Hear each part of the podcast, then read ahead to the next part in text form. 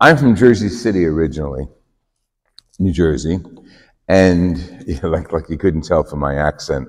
Sometimes I listen to myself and I realize, oh my goodness, you got to practice diction. I'll get there someday. But um, there was a comedian from Jersey City when I was growing up. His name was Flip Wilson. And he was hysterical. I don't know if he's still alive, but his character changed according to each skit that he was doing. But the one that I liked the, the most, the one who was always innocent, and when he would be caught in doing something wrong, caught in a sin or an action, his phrase was, this is the phrase I'm focusing on, is the devil made me do it.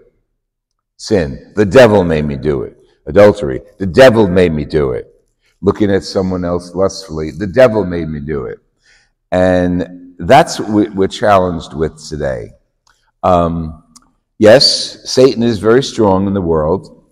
Yes, he is very powerful. He has a gender. Yes, he would love for all of you to follow him, all of us, but we have a free choice. We have a free will. And that's the key that is incorporated into the Holy Scriptures today. When, when we're created, we hear from the book of Sirach, choice. If you choose, you can keep the commandments and they will save you. Now, that doesn't apply only to the Ten Commandments. That applies to God's will. And we hear that in the responsorial psalm. Blessed are they who follow the law of the Lord. And what is the law of the Lord? Well, we as Catholics know, love the Lord your God with your whole heart, with your mind, and yourself as your neighbor. That's love. That's God's law. So anything less than that falls into the category of not God's law, and sometimes man's law, and sometimes sin. So when we choose to sin on any level, don't blame the devil. The devil made me do it. No, you acquiesced to the devil's temptations. When we have the sacrament of confession, sacrament of reconciliation, we realize that that's the moment in which we take responsibility for what we've done in our lives. Now, this week we have flowers on the altar, red flowers. The sacristan, I don't know where she is now, is wearing bright red. And we have Valentine's coming up in a few days. And, and at the end of, she's up there in the, in the sanctuary, um, the choir loft. The, after Mass, we have a blessing for couples. If you like to have a blessing on, on the celebration of St. Valentine's, to remind us that the law that God gave us is a law of love. Not only marriage, love, love on all levels. And that's what gets us. You see, we love who we want to love. Good. But we're obligated by God's law to love even those we don't like. And there is the challenge. Sometimes we don't like our spouses. I don't have one, so. But sometimes we don't like our children but we're obligated to love them and separate the action from the person. In the seminary, we used to have this phrase, love the sinner but hate the sin. And it's applicable because God says, I lay before you everything that you want. Now, now when, when um, Isaiah gave us this, this section of the reading, the people had just come back from slavery, just come back into the Holy Land. Um, they're rebuilding their lives. And sometimes that's hard. And we know if we, right now, just look at people in Turkey, they haven't even started rebuilding their lives after the earthquake. People in Syria, again, they're still being bombarded. So they're not rebuilding their lives yet on a whole scale. But we're, we always have the opportunity every day when we wake up to rebuild our lives to, to take seriously the words of Isaiah, which are the words of God. Isaiah is the prophet, God is the author. And again, hearing, if you choose, you can keep the commandments. If you trust in God, you will live. And he's telling that to the people of Israel. To get your act together. We know you went through hell, you've been abandoned, you've been, your houses have been burned, we know all that. come back together and choose God, choose life. It's all set before you. You can get revenge or you can get God. You choose life or you choose death. And that's given to us, our ancestors, with Isaiah, hundreds of years before Christ.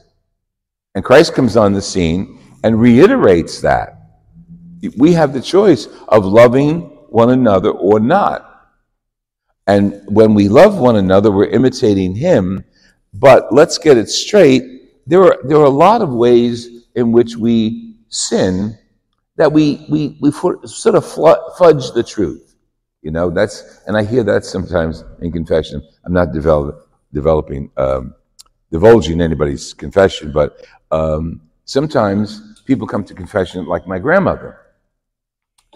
My grandmother used to, I was a kid, five, six, seven, no, seven years old, and I'd go to church with her in Jersey City. And there were these rooms with drapes on them and two doors. And I said one day, Grandma, what, what, what are they? And she had a very thick Italian accent. And she said, oh, it's, it's a confession. Confession. I said, what's confession? What, you go in there and you tell the priest your sins. And I says, mm, I'm a kid. Uh, what sins do I have? I says, like what, Grandma? Well, when I go to confession, I bless me Father. I, I, I no sleeping with nobody but my husband. I no killing nobody. And I say my prayers every day. And that's in my confession. So your confession, Grandma, was what you didn't do, and you threw in a little thing about prayer, basically. And that's Flip Wilson. Again, he was in Jersey City too. You know, things that went awry in my life, the devil made me do it. But the rest, I take credit for. Well, she was a great grandmother. I love, you know, grandparents and grandchildren always get along so well. They don't see the in between, okay? And the reason they get along so well is because they usually have a common enemy.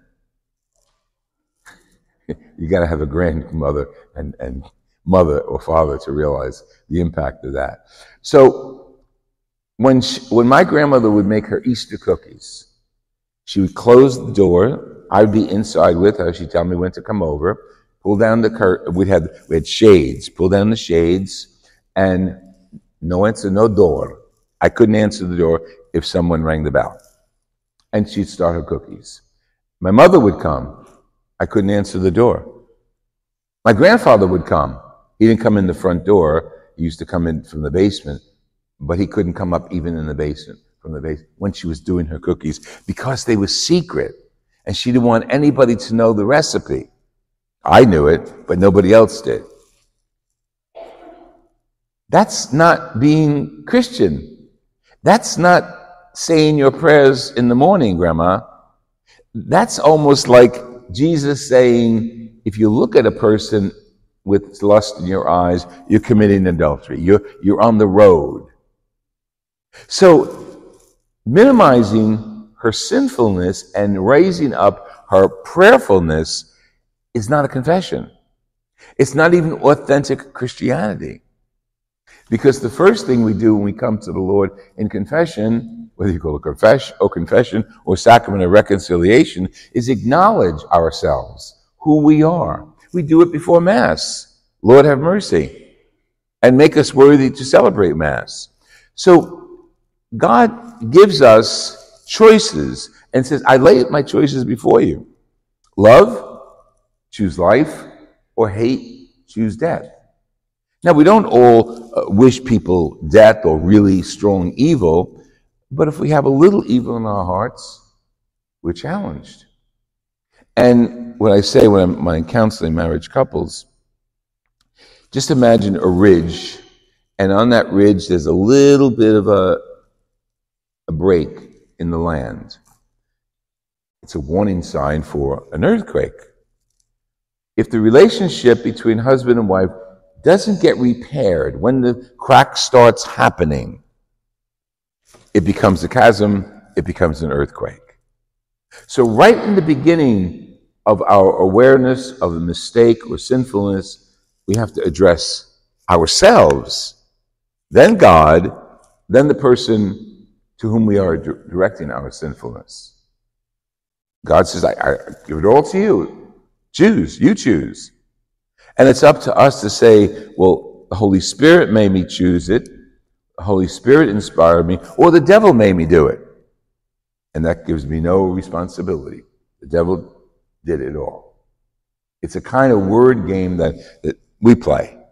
And sometimes I hear it in confession. It gets played back again.